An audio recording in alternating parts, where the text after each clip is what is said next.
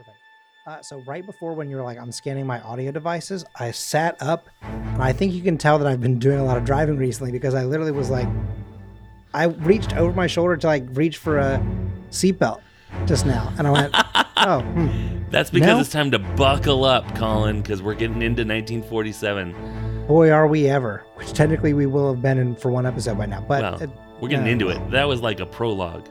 Yeah, like, yeah. It was a dark time for the California. 1946 was over and the Empire had struck back. And also Matt Skiba had left and gone back to Chicago. Yeah, that's like, right. Oh no. 1940s Matt Skiba. Who was the Matt Skiba of 1946/1947, James? In all honesty, probably like a black blues musician, frankly. No, that's fair. Like, that's honestly probably very accurate. Yeah. Okay, let's get into the episode. Here we go. Ready? The Alkaline Trio. Done. Yeah.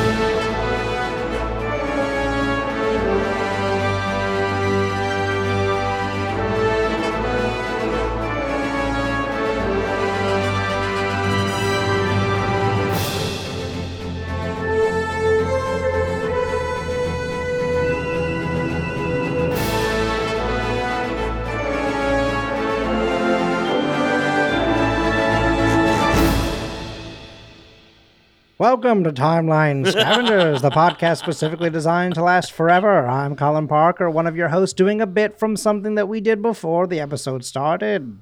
And I'm Don Pardo, back from the dead. I sound the same.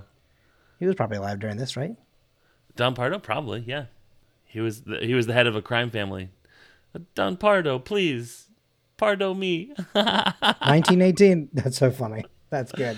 All right, and I'm James Anderson, your other host. On this show, we're going through the MCU in historical order, scene by scene, or day by day, until the end of time. Absolutely. And James, I'm going to get right into it this week because it's a long clip. Hit it. It's like a self-contained mystery, like all in one. Yes, absolutely. And I'm going to break this down into two sections, and the second time section is also going to have a disclaimer. So let's do the first part of it. But I'm going to give you the full timestamp just up front because I didn't write down what I broke it down into. So, which would have been smart, but who cares? So listen, you're going to listen to the whole episode anyway, and you will have watched this whole clip by the time you come in. So that's the I almost said that's the T, which is not how I speak, but it's very clear that like I've been partaking in, content where that's the T by which, and in this way, T means T. The T is T for timestamp. Okay, here we are. Yeah. There we go. We got there. We did it. So you're going to start at 10 minutes and 4 seconds, and you're going to go until the end of the episode. And here's what happens.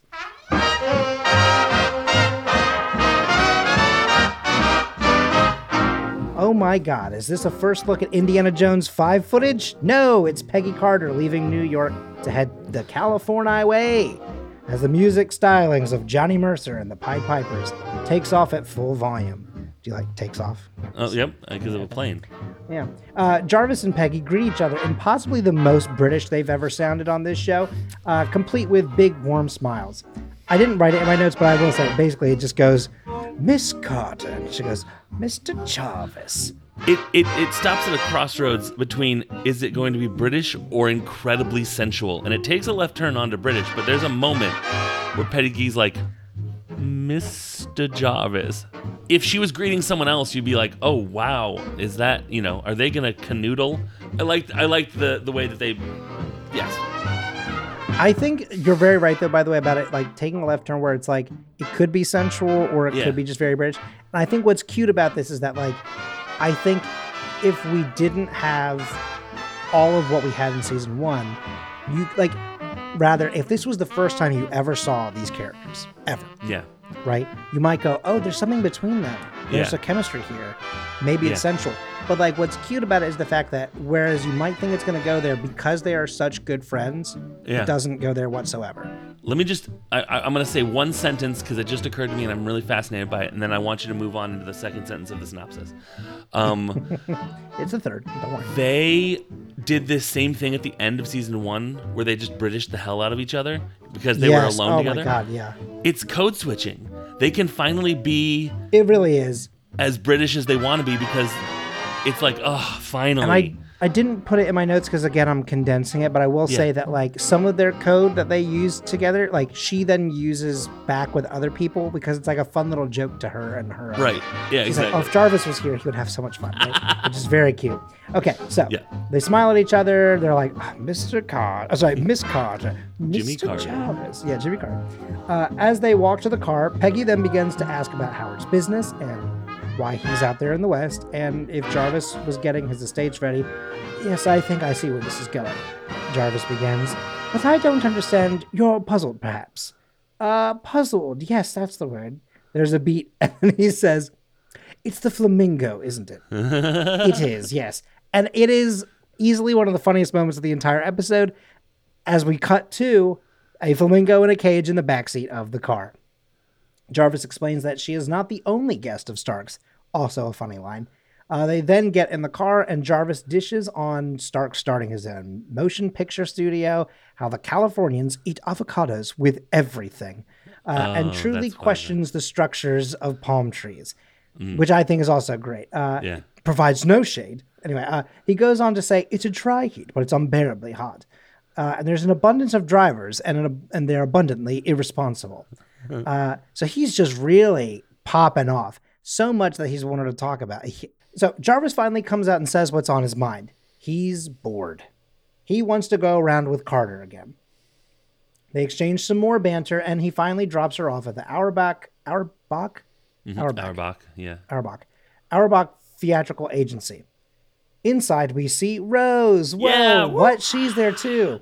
And she's watching in pain as two dancers give their, this is in air quotes, best dance number in the lobby. It's actually not bad for 1946 dancing. You know what I mean? But 47. Still. Okay, God damn it, James. Come on. 1940s dancing. There you go. 1940s dancing reference. Rose immediately begins to talk to Peggy over their dancing, trying to end their show. The dancers are professionals, though, and they finish. And Rose dismisses them, but not before we hear a classic, that's the third place this week, as they exit. Rose mentions the sign is barely legible, the address is wrong in the phone book, and they don't even advertise, and yet people still find them. Peggy and Rose have a lovely little conversation, and then Peggy asks, how is everything? Sorry, that's not how she says it. She says, how is everything? And it's very cute, and then Rose kind of smiles at her and says, everything is in the first door on your right. You can't miss them.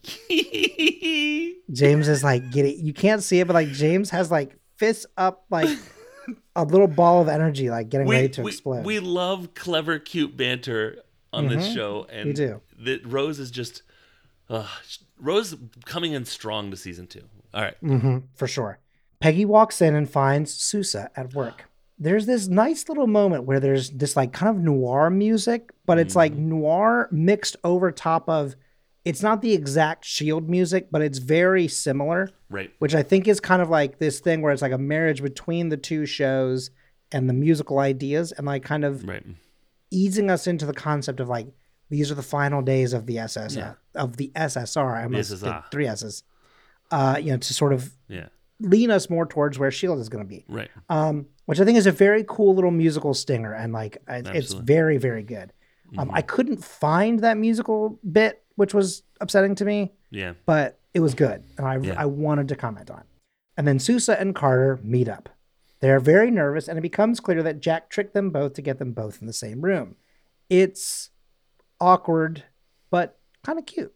Yeah. Peggy then meets Detective Henry. He is unimpressed and begins stating that the new murder will be, you know, hitting the press soon. They're going to be knocking on his door, and they're going to have it solved soon. You know, he's just super dismissive and kind of wanders off, coughing and, you know, sweating. Yeah. Peggy and Sousa thaw a bit as they exchange theories quickly about the lake and the murder being separate, and reminisce about Dooley's teachings. Explore all avenues for unturned stones. What's a Dooley? Great little thing. They visit the morgue. The body is still very frozen.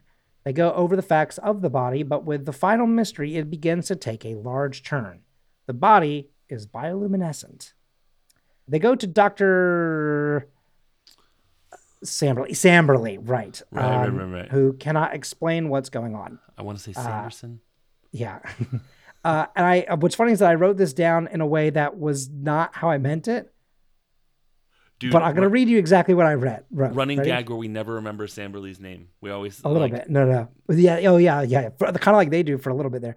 But who cannot explain what's going on? He cannot explain it. What I meant was that he says the short answer is I don't know, and then they're like they say something, and then he goes the long version of the answer. Can't explain it. Like, yeah. So it's the same thing twice, but I accidentally wrote it down and cut some of the lines.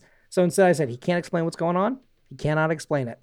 Yeah. There's an uncomfortable conversation about him not being invited out with other agents, despite lab techs being in the SSR, which he does have a point. He just doesn't have to do it in this way.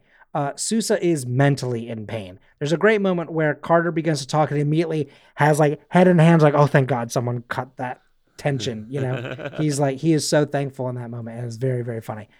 Detective Henry is clearly like, I do not know why I'm here, but Carter has no patience.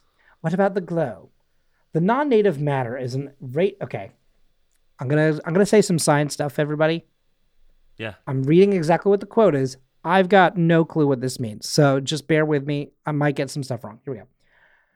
The non-native matter is in a radioisotopic form, ionizing the nitrogen molecules in the air and the blood to create the luminescence. The only occurrence that could create such a phenomenon is by producing the radioisotope in the form of uranium. Okay. Whew. Okay. Henry asks what that means. Yeah, sorry. Yeah, we're going to get to that in a second, don't worry. Henry asks what that means, and Carter reveals that the girl was near a particle accelerator. Goddamn, Peggy, I'm glad you knew what that meant. There's one at Isodyne Energy in Pasadena. Ooh, that's close. Only an hour away. They go there, and the secretary does not let them in without a warrant. Peggy slips off when Sousa gets her signal to flirt with the secretary and distract her. She runs into a scientist named Jason Wilkes, who, after some light flirting, they get around to why Peggy was there. He ends up giving her a lead to check, the owner of Isodyne Energy, Calvin Chadwick. The secretary then finds her and escorts them out. Wilkes gives Carter his card. He cards her. Carter goes to the estate to prepare to go after Chadwick and meets Anna. She and Anna make quick friends as Anna can do the banter just as well and also has made a garter for Carter. It's also a holster for a small gun. Jarvis and Carter are then... That's good. Jarvis and Carter are then off to the races. Again. They find Chadwick and his wife, Whitney Frost. Jarvis says that aside from danger, his middle name is Charm. Oh, that was the line that I was going to put. I was going to do Colin Danger Charm Parker, which was funny. I finally got there. Anyway, Jarvis said that aside from danger, his middle name is Charm, and he goes off to distract Frost. DC confirmed. Danger Charmed. Mm-hmm. Carter initially does her little American accent shtick, but when she rattles his cage quickly, she then drops the act. She presses him on Jane Scott's death and their affair, and the back and forth ends with Chadwick having a slight upper hand and saying that if she gets a warrant, he'll give her the tour himself, and walks off with a smile. Back in the office, they go to the coroner only to find him also frozen solid, and he falls over and shatters. Okay, we're going to stop there for a brief moment. Let's talk about thoughts and things like that from this section. Okay, so I do want to say that is a medical examiner and not a coroner, and I wouldn't have made that distinction, but a medical examiner has to be a doctor. So it's Emmy Meltzer. And by the way, if you're keeping track at home, the ice and freezing puns in this season are as if Arnold Schwarzenegger from Batman and Robin was writing these scripts. Meltzer. Yeah, I also was going to say it's as if you were in the writing room. Oh, interesting. Yeah, I'll take that as a compliment. All right. It is a compliment. It's I'm saying that's the level of how heavy-handed they are and how many there are. Iceness. It's ice that you have. Stupid. Let's see. Up until this point.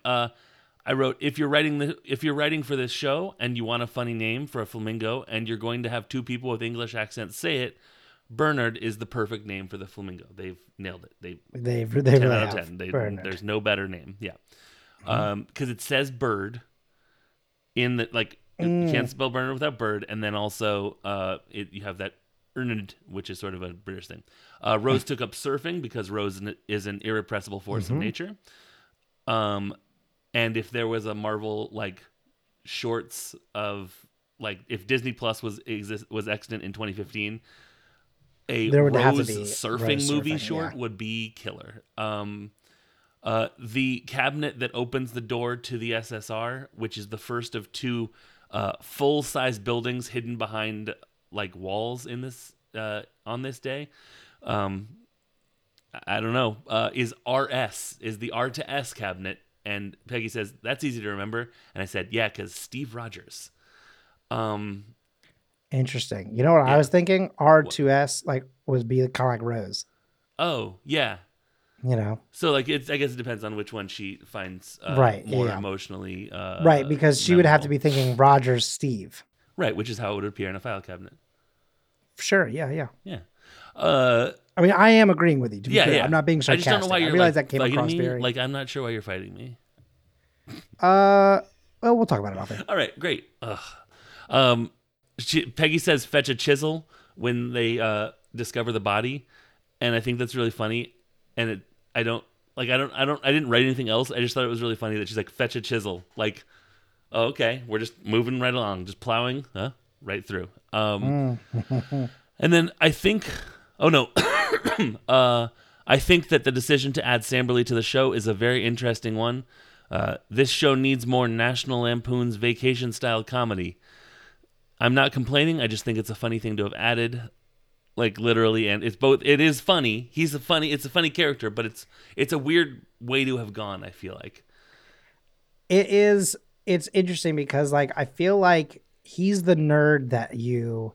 Like, okay, I feel like oftentimes there are nerd characters in movies and TV shows where you're like, I feel like I don't want to say that you feel bad for them necessarily, but like there is a little bit of like you feel for their plight when they get like messed with by jocks and stuff like that. You know what I mean? You're like, oh, that's just so unfortunate. Like, sure, it sucks that people are like that. And like for a small second, you're like, oh, that does suck that they don't invite him out. Like when the agents go, like he's right. He is in the SSR just like them.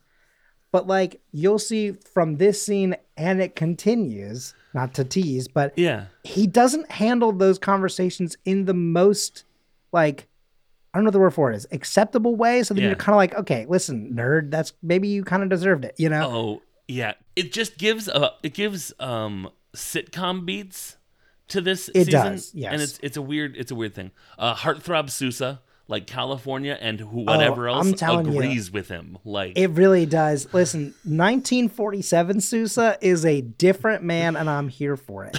I love how much it's. I mean, like it's the music, which again is fascinating, right? Like for whatever reason, 1946 we didn't really. I mean, we got jazz, but we didn't get like this kind of jazz. Yeah, you know what I mean? Sultry stuff. Yeah, we're getting sultry stuff. We're getting a little bit of surf and waves. We're getting a little bit of that like. Deep down to the California hills, right? Like, and like we're getting a bunch of different music, but like it's very, stuff. Yeah, but it's popping, and like he's out there in like suits, but with like Hawaiian shirts that I would wear, you know, even in the 2020s. Like I think you have the one he's wearing actually. It's very possible actually. There's a moment where because he wears two different shirts, I think, in this episode, if I'm not mistaken, and one of them I definitely was like. I think I was like, if down. Not that, wait a minute, it's close, you know, yeah, pretty much. His jawline. Speaking of fetch a chisel, like for real. That's oof. You know what's funny? I mentioned that in episode 1 of 1947, which I'm now remembering because we have recorded it. Yeah, and I was like, I don't know what it is, but his jawline, his face, like he's sculpted a little more. In this season. Exactly. So different person drawing him in this season, and it's they've gone a different way. Chip Zdarsky was like, "What if I took a crack at it?" Okay, Jason Wilkes is the coolest dude. I want to talk about some social stuff, and we're gonna get into that in this episode and next episode with Tay. But just from a pure what happens, he is immediately the coolest. He runs into a stranger, a beautiful woman, and he immediately is like, do you want to have your mind blown? Yeah. And he takes her into a room where he is doing chemistry on wine, which isn't his job. He's just doing it, which means that he is like a rebel, like setting up glassware to do something with something that you drink. I'm not even a great scientist, and it makes my skin crawl from like, but the rules, like, so he's right. He's a rebel. So he brings that scientist heat, and I love it very much. And then the lines just start coming. She's like, "Is this poison?" And he says, "Well, it's ethanol, so yes, because that's what ethanol is." Right. What you're doing when you're drinking socially is, look at me drink this poison and not die. Aren't I a great specimen of genetics? Aren't I powerful? Wouldn't you love to have your genetic line with mine? Then she says, "So sure you're a genius," she said, cutting him off. Like he was starting to recite some Rumi poetry in 19... I'm Peggy Carter. Exactly. And he says, "No. But yes." But yes. Oh, he's just so humble. Okay, no, and it's then good. It's good. Let's just say she had a very close relationship with Calvin Chadwick. This part, hey, can I say this part? As I watched this, I went, "This is James."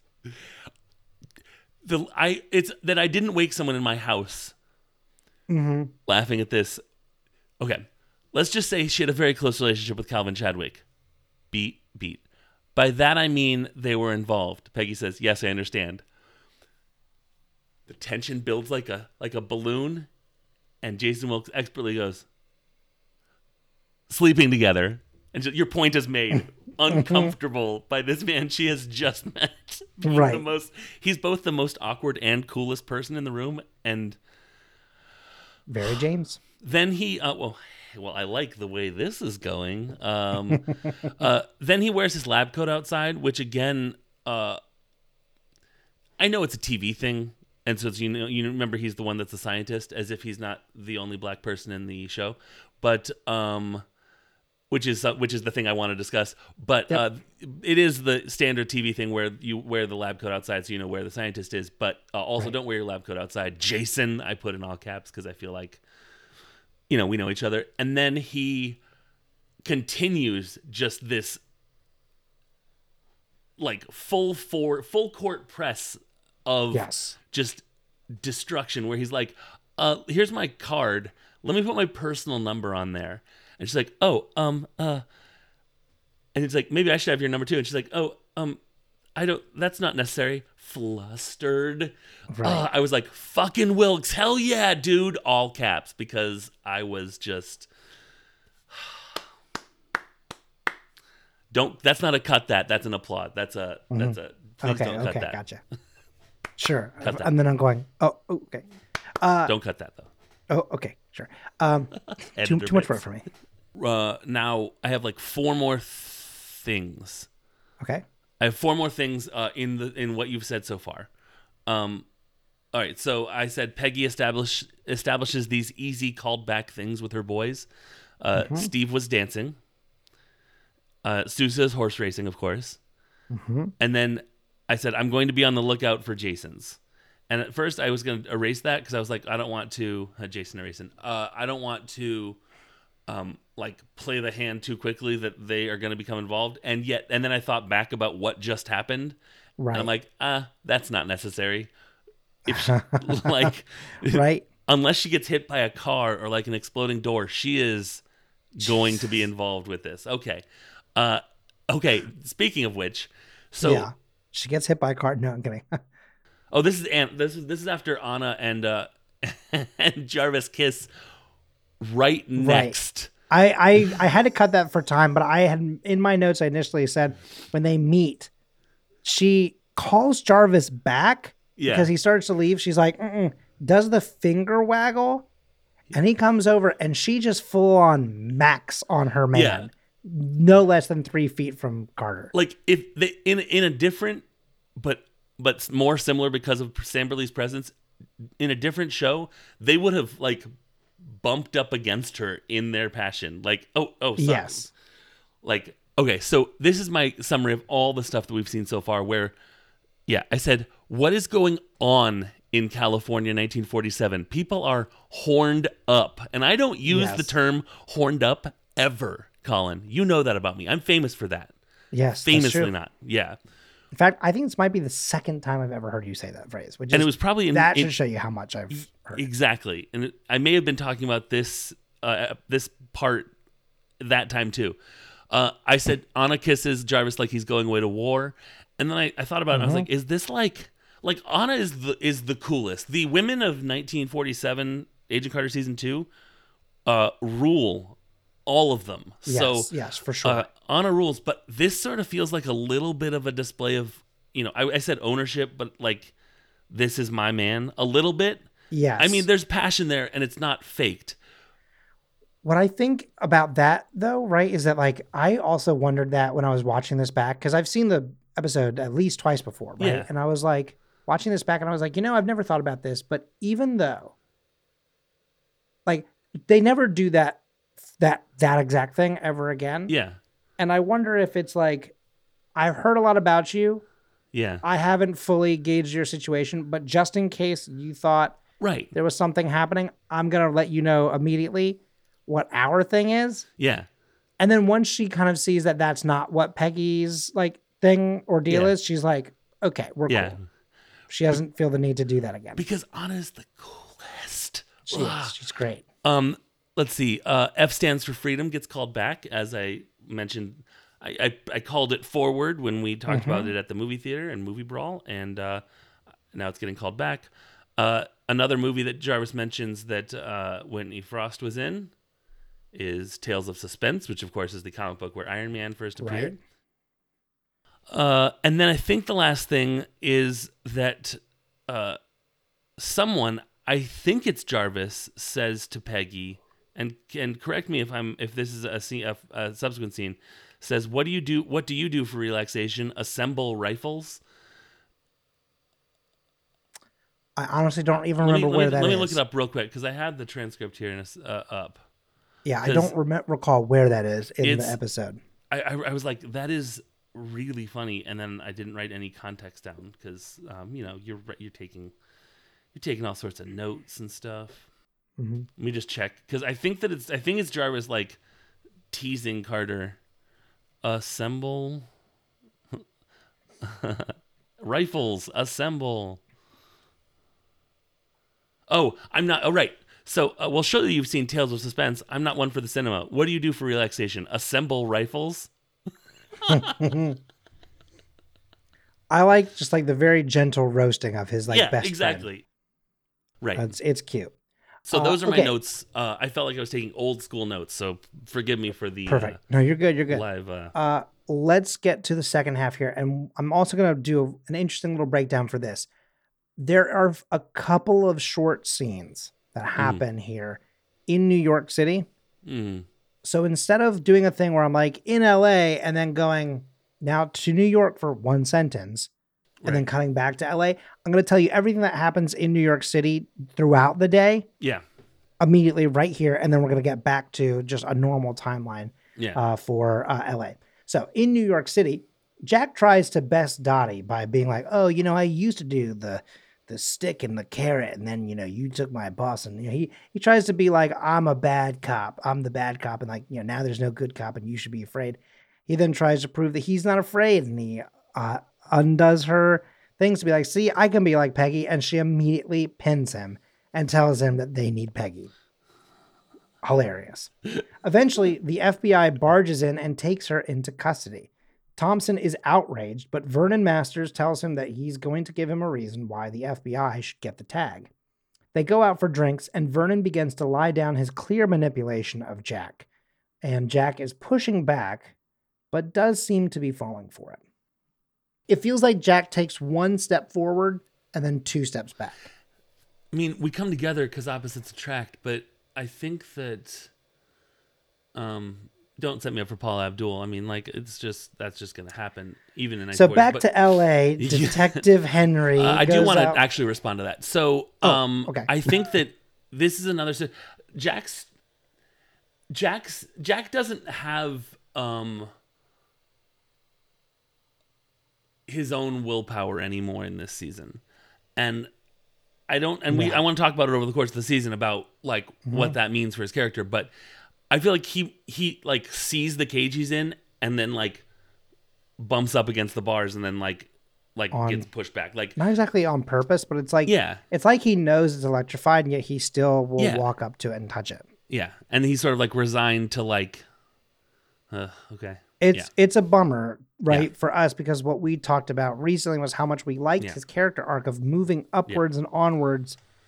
And now he's basically sprinting backwards. Right. Like in real time, we can watch him regress and actually potentially get worse. That'll be up to interpretation. But so that's Jack in New York. Yeah. So back to LA, Detective Henry goes to get a drink, but the water freezes in front of him. I think he was going to splash it in his face, right? Or something. He was coughing or taking pills. Yeah. So Carter and Sousa are in the hall going over the details of the autopsy, which is why I think I assumed that it was a coroner, which I guess technically a medical examiner gives an autopsy. Yeah. I guess I don't know what a coroner actually does. So that's a fascinating thing. We can do that off air though. Okay. The murderer wants to the murderer wants us to think Jane Scott was killed by the Lady of the Lake killer. Is something that Sousa begins to think or say. Carter says that it had to have been, right? Because they swapped the shoes on the feet. And he's like, right. I mean, I guess so, because the only people that knew that information, since it never hit the press, was the killer and the police. Oh my God, Detective Henry, where is he? Henry is ahead of them, though. He has kidnapped Wilkes, and he knocks out Jarvis. There's a very funny line where, as they're approaching him, he's like, tense your jaws, like, what? He's like, he's about to hit you or knock you out or something like that. And Jarvis hits the floor like a sack of potatoes. So that's what happens, and they get into a car, and they go off. After the New York stuff happens, they race off to find him, and they end up finding his abandoned car later under some sort of like underpass type situation. I keep looking away from my notes to talk to you, and then I lose my place. Okay. Carter gives Jarvis her extra gun from the Garter Carter gun. Uh-huh. And he holds it like very daintily, like he's holding something that he shouldn't be touching. And he's like, ugh. Sousa then gives him a flashlight, telling him to use it so the police know where he is, and they don't end up shooting him or whatever. And he says, "I shall be a beacon of justice." And Sousa's like, "Ugh," and walks off, which is very funny. Wilkes at gunpoint talks to Henry. Henry says that he's not the murderer, but for the right price, he will clean up people's messes. So he hid Jane Scott's body to make it look like the Lady of the Lake killer, so that they would reopen the case, which he needed to do because they had pulled all of his resources. "I'm not a bad guy," he yells, holding someone at gunpoint. A shot is fired, and Henry and Wilkes both try to take cover.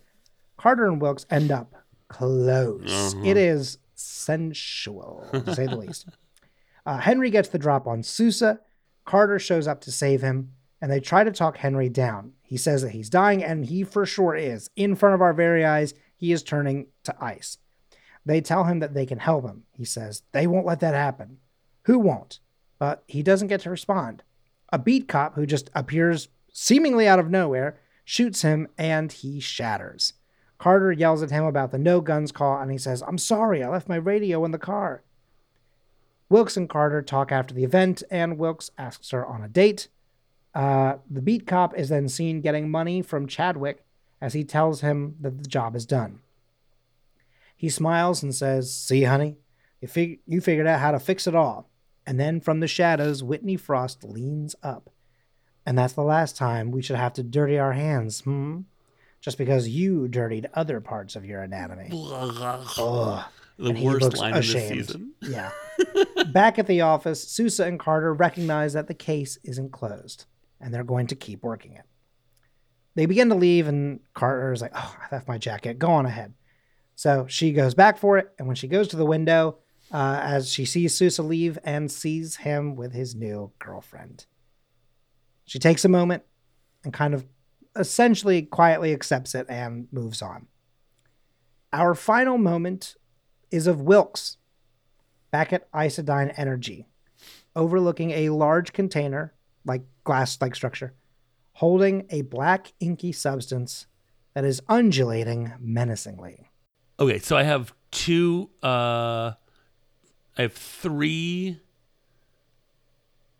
notes about New York, and then okay. And then one about when we get back to LA. Okay. Said Dottie looks like a cat playing with her dinner when Jack walks in.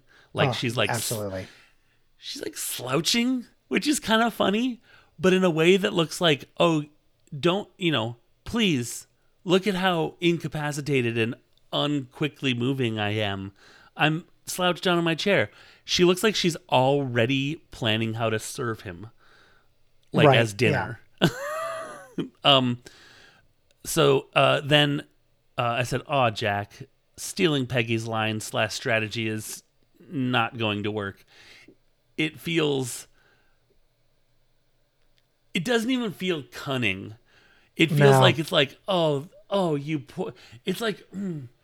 I think I've seen it in like a romantic comedy situation where someone watches a person much more confident or in a different context or whatever use a line that then they try and use later, and you're just like, oh no. You know what it is? It's Into the Spider-Verse when he sees Gwen and he goes, hey, and tries to do that thing where he puts the hand and she's like, that's exactly it. Hey, and he goes, and then he realizes he didn't have a plan after that.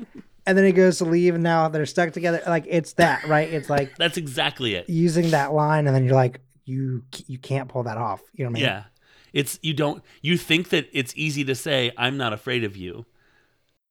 I'm not afraid to, like, tell someone, like it is or whatever, right? And, like, I feel like Jack needs someone who's not afraid to tell him like it is in this moment, right? Which is to be like... This isn't working, and also like your situation right now is like you were, and I don't think he was even bad necessarily as a solitary person, but like I think what the problem is that he got so used to being part of like a duo, like a two-person act, and then he lost his two-person act, Duolio, he lost his Jaculi, and you know, and like in his loss of Jaculi, he sent Carter out. Yeah. Because also Carter wasn't going to do the whole stick and carrot with him. No. And so like the problem is, and then Sousa left. Right. So like, I think Jack just is sort of left. Like, yeah. It's like and then, everyone. Mm-hmm.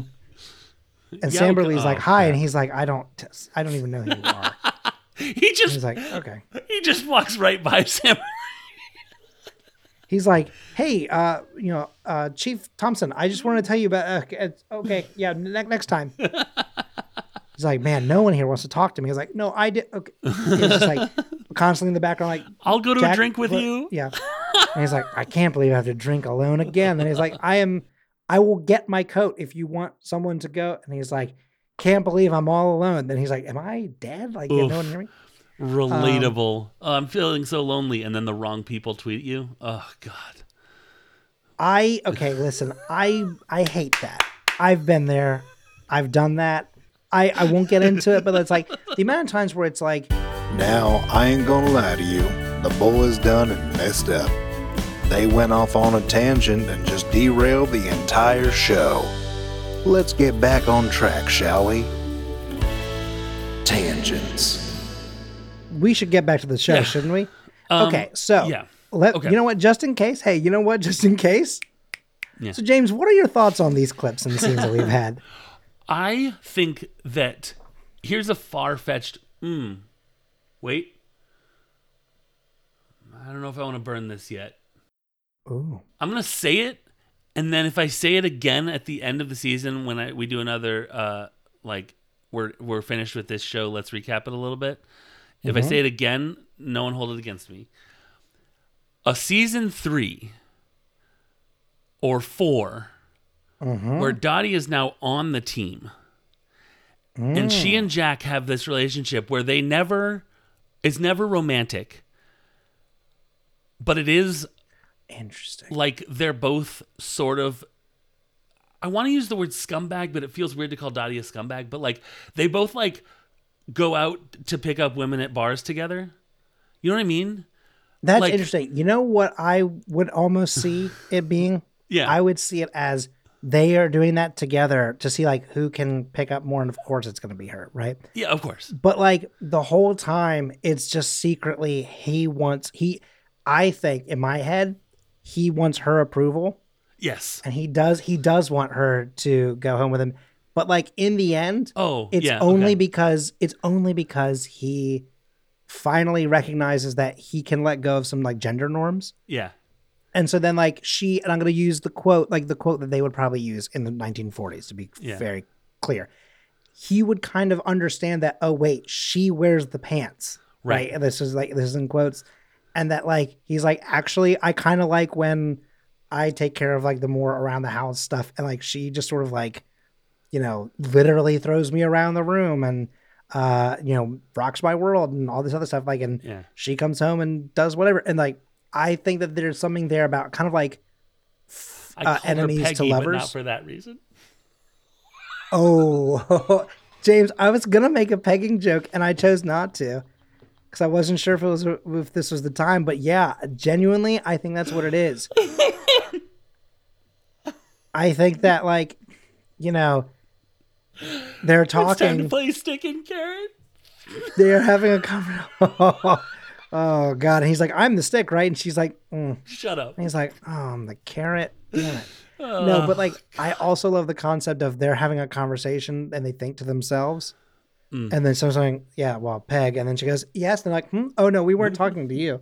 She's like, oh, okay. Wait, what? You know? Yeah. Okay. So two different shows where one is Thompson and Dottie. I'm going to use the word bro, and I mean it in like... I know what you mean. Colleague, but that's never a romantic tension there. And I equally like... The enemies to lovers. He's a dummy that is sort of like, hey, with, you know, I'm cool. I'm the cool guy. And she's like, shut up. Come with me. And she's like, all right. Okay. Sorry. The himbo that just follows. Yes. You know? Oh, himbo is... Yep. Yep. That great usage. Excellent. So anyways, this feels like if that was season 3 or 4 where they took it, or like a spinoff show or whatever, this scene where he tries to interrogate her and it goes the worst it could possibly go, feels like the basis of that. Like some writer's like, wait a minute. She pins him and he's like, how do I get more of that actually? You know what? That awoken something in me, and I don't know what it was. Later, she's like, she says something like, if you want me to give you more than a sore throat, such and such. I was like, what? Yeah, I know. With the table, right. I mean, it's pointed. You know what I mean? And I was like, wow, they are not hiding it. Okay. Right.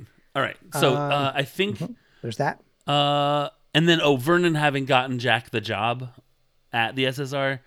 Yeah, takes a lot away from Jack in a different way than I was expecting it to when I started the episode. Like what we've talked about with like he's sort of backsliding aside. It sort of feels like if we saw a flashback and Peggy Carter was hired by the SSR specifically because she dated or she knew Cap. You know what though?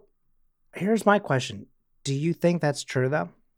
Do you think it's just manipulation? If Vernon knows his dad, then... Right. But I mean, here's another thing that I'm thinking, right? Let's say he's like, oh, you know, my son's trying to get into the whatever, or, you know, like put in a good word, or however the situation happens. Right. John Thompson. Yeah. No, but like, imagine you have this resume come across your desk and you're just like, that guy's son? Yeah, I'm not doing shit for that. Right. Right. So you don't even do anything about it. But then he gets into the SSR anyway or whatever. Okay. Then later on, you know, something happens and you're like, and then when you're like, hey, thanks for putting in a good word for me. And you're like, I didn't. Yes. Okay. Of course. Yeah, I've got your back. Right. Yeah. Then you're kind of like, wait a minute. I didn't even do anything and I'm getting credit. I can use that. You know what? You're absolutely correct. I'm wrong. I said... this takes a lot away from Jack to have this switch and have it turn out that it was something. And I was about to say like, well, I mean, isn't it the simpler thing that it's that Vern is telling the truth? No, it's not the simpler thing that Vern is telling the truth because for Vernon to be telling the truth, that undoes a whole season of work, and like it undermines Dooley, and it undermines Peggy's, you know, increasing relationship with him, whatever. Mm-hmm. You're right. I'm incorrect. Also, Master's mind. Vernon Master's mind. I don't know. That's just, I don't know. Do it that way you will. Marvel, hey, if that's anything, is that like have that? You go for it. But that's all I have, I think, for all of my notes. I know that we will mention it probably many times before, or many times after. I mean, not many times before. It is a constant issue where I cannot see him in any scene, and if he doesn't mention putting a foot in someone's ass, it's like, damn, his signature. Right. It's not there. We talked about, like, it's like, you know, Samuel L. Jackson and like the F word. Right. You're like, uh-oh. What I like about Marvel is that they sometimes get him close to saying the word, but then they cleverly like cut away kind of thing. And you're like, yeah, they know the brand and they're keeping it. Right. But they're just keeping it, you know, friendly. But like, I love that. Like here, you're like, you're going like, he's going to say something like, you know, you're waiting for him to say something to Dottie about like, you know, slip up and, you know, it's going to be my foot up your ass, or, right, you know, listen, Thompson, Tom's like, what? You can fight me. Yeah. He's like, you put what up? What? Oh, sorry. No. And he's like, son, don't be weird about it. And he goes, oh, I don't, daddy. No, okay. Never mind. No, but like it's tough for me to see him without hearing that line sometimes. Yeah. But what I do appreciate is that he carries that energy. Yes. You know? Yes. It's in a lot of the lines that he has. He doesn't say it, but you know, he's thinking it. When I was doing his Avengers Ensemble, I was like, oh, yeah, a lot of these movies, he has that Red Foreman energy. Like, even when he's like a young guy, a younger man, you're like, oh, he's always had that. It's like it's like almost like the jokes of like, you know, cartoons where it's like babies come out of the womb and they immediately like have like an axe if they're a lumberjack or whatever, right? It's like they immediately have something or say something. His would be, they'd be like, they would spank him to get him to cry. Yeah. Right. Or whatever, you know, like, you know, they'd be like, that's weird. The baby's not crying. And then he's like, crying's for sissies. And then he's like, you try and make me cry again, I'll put my foot up your ass. But it would be like up an octave. Right. You know, because it's like high pitch. And they're like, oh, what? But it'd be Kurtwood Smith doing it and they would have altered his voice. Yeah. Yeah, exactly. Yeah. Oh, yeah. It would just be him, but he would be like, wah. And you're like, whoa, what? This baby's crazy. Exactly. Anyway. Okay. Speaking of Avengers, though. Yeah, should we do a little Avengers ensemble? Oh, an hour and 24 minutes in? Yeah. I mean, like, especially if you're cutting the one conversation. Yeah. We're good. Oh, and also, we'll be good. We'll come back around on it, and even if you cut it, it will help us to have already been thinking about it for when we record. Yeah. Kind of like the conversations that we had about war. Like, at the very beginning, we had a conversation about war and stuff like that, like, early in the war stuff, and I think it informed a lot of our war speech for the rest of 1943 and 44 and 45. For sure. Absolutely. Okay. Avengers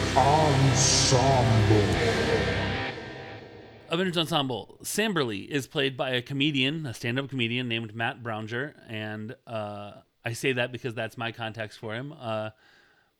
And also for this show. He was on 2 episodes of the Amazon show Upload. He was on 1 episode of Stand Against Evil, 1 episode of BoJack Horseman, 1 episode of a TV show that I've never heard of, but the title is just too good not to share. It's called You and Your Fucking Coffee. Oh, that's good. 1 episode of Pushing Daisies, which I will be pushing until everyone watches it and it comes back on the air. And 2 episodes of a show that I don't know what it's about, but the title suggests that it is in this keeping of comic booky sort of nerdy stuff. It's called The Wastelander. And the show Resurrection Boulevard burned me in that it is in no way sci-fi, but I really feel confident about The Wastelander being a good pick. Emmy Meltzer is played by a guy named Bruce Katzman. He was on 1 episode of Ghost Whisperer.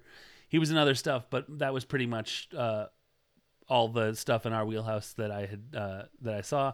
The Isodyne receptionist, who doesn't get a name, and if we see her too many more times, we may have to play our Name That Unnamed Person game again. Is played by a character or an actress named Angela Cristantello, who is, of course, one of Angie's friends from back home. And her filmography, there's really nothing very nerdy in it. This was like a different, like she sort of got a toe into this genre from other sort of like, not rom-com, but sort of like coming of age sort of stuff.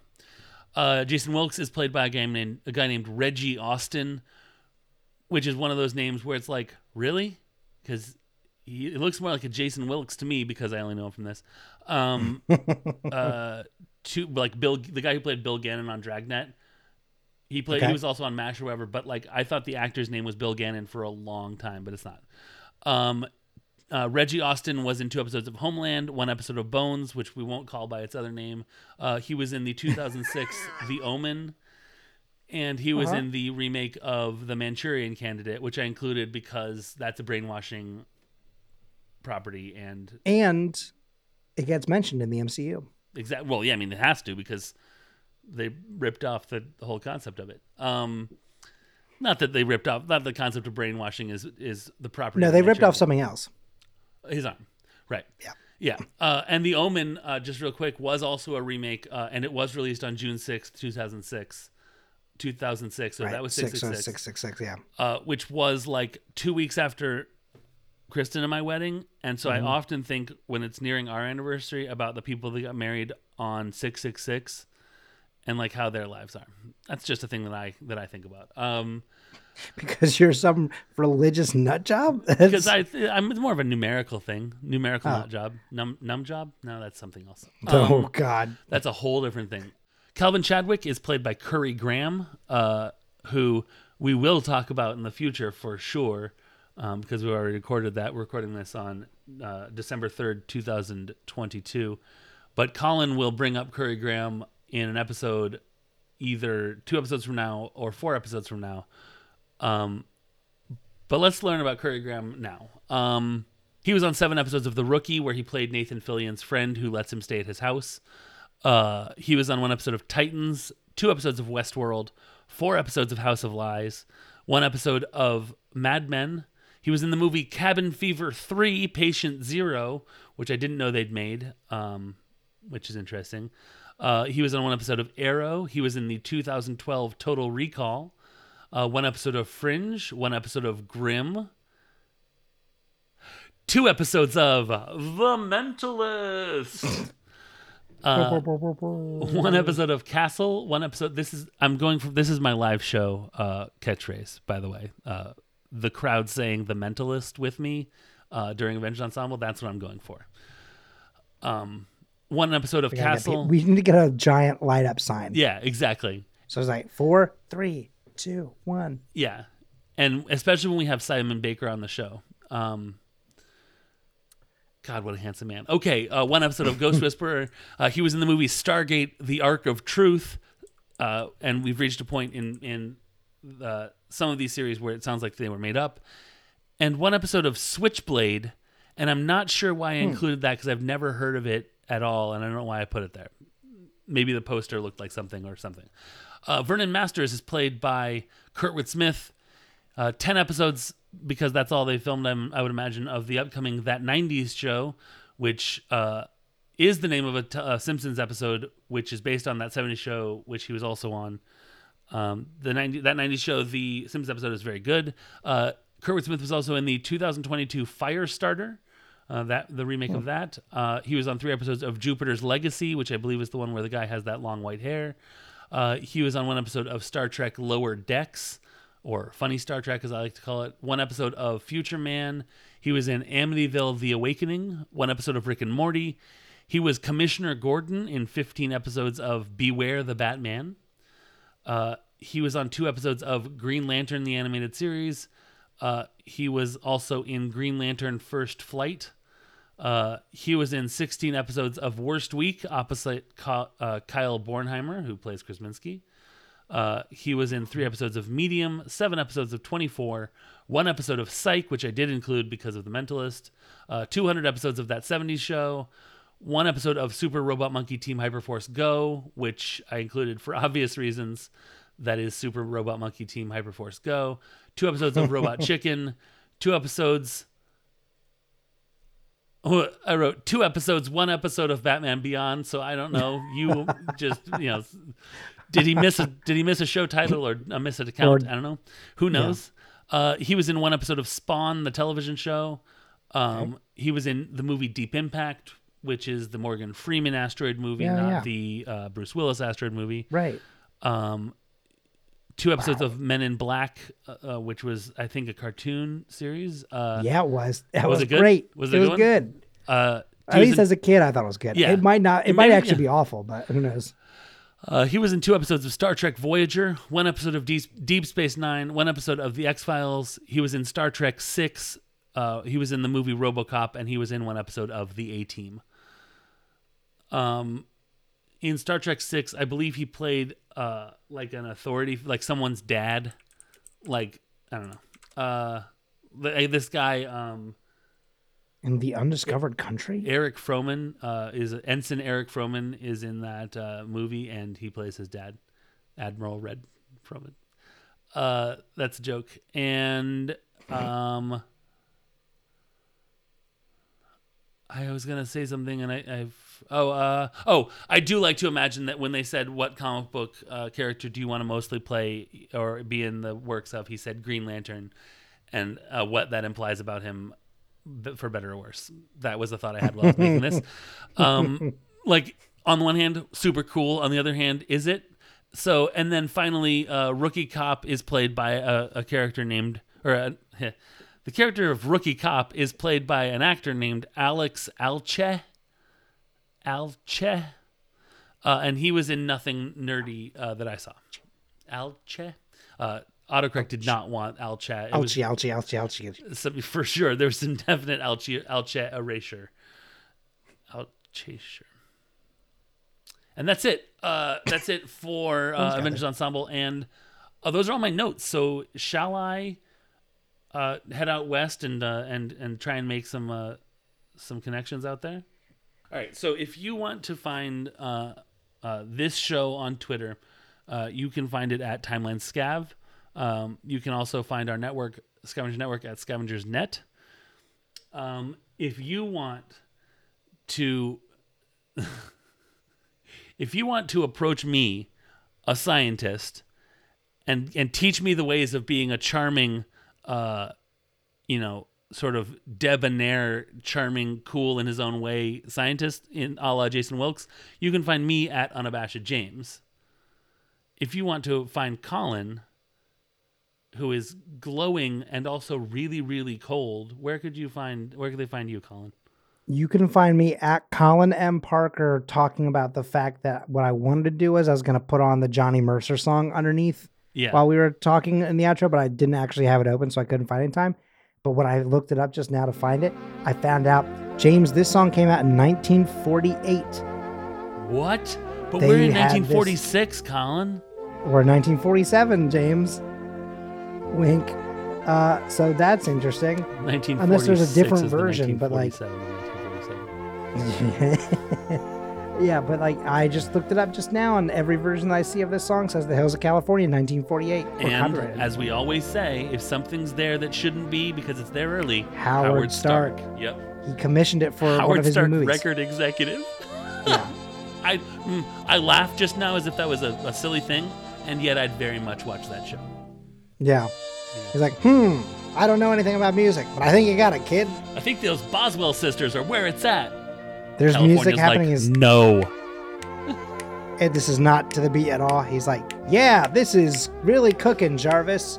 And he's like, sir, please, 2 and 4, please. He's like, what? What's that? No, 1 is what you want to be first. 1, 2, 3, 4. 1, 2, 3, 4. I was like, good heavens. All right, sorry, we have one more person to. There's one more person that I want you to find on social media, wherever you can and wherever you go. And his name is Nick Bermald, and he is the composer of both the intro and outro music for our show. You can find him on Twitter at NBRAMALD. I did annoy myself when I stretched it out when I was listening to an episode recently, so we're not doing that anymore. That joke is over. And you can also find him on his website at nickbermaldcomposer.co.uk. That's going to do it for us for this episode. It's also going to do it for us talking about Season 2 of Agent Carter as a solo two-man mission, because we're going to start having guests next episode. But for as always, I am James Anderson. I'm Colin Parker. Excelsior.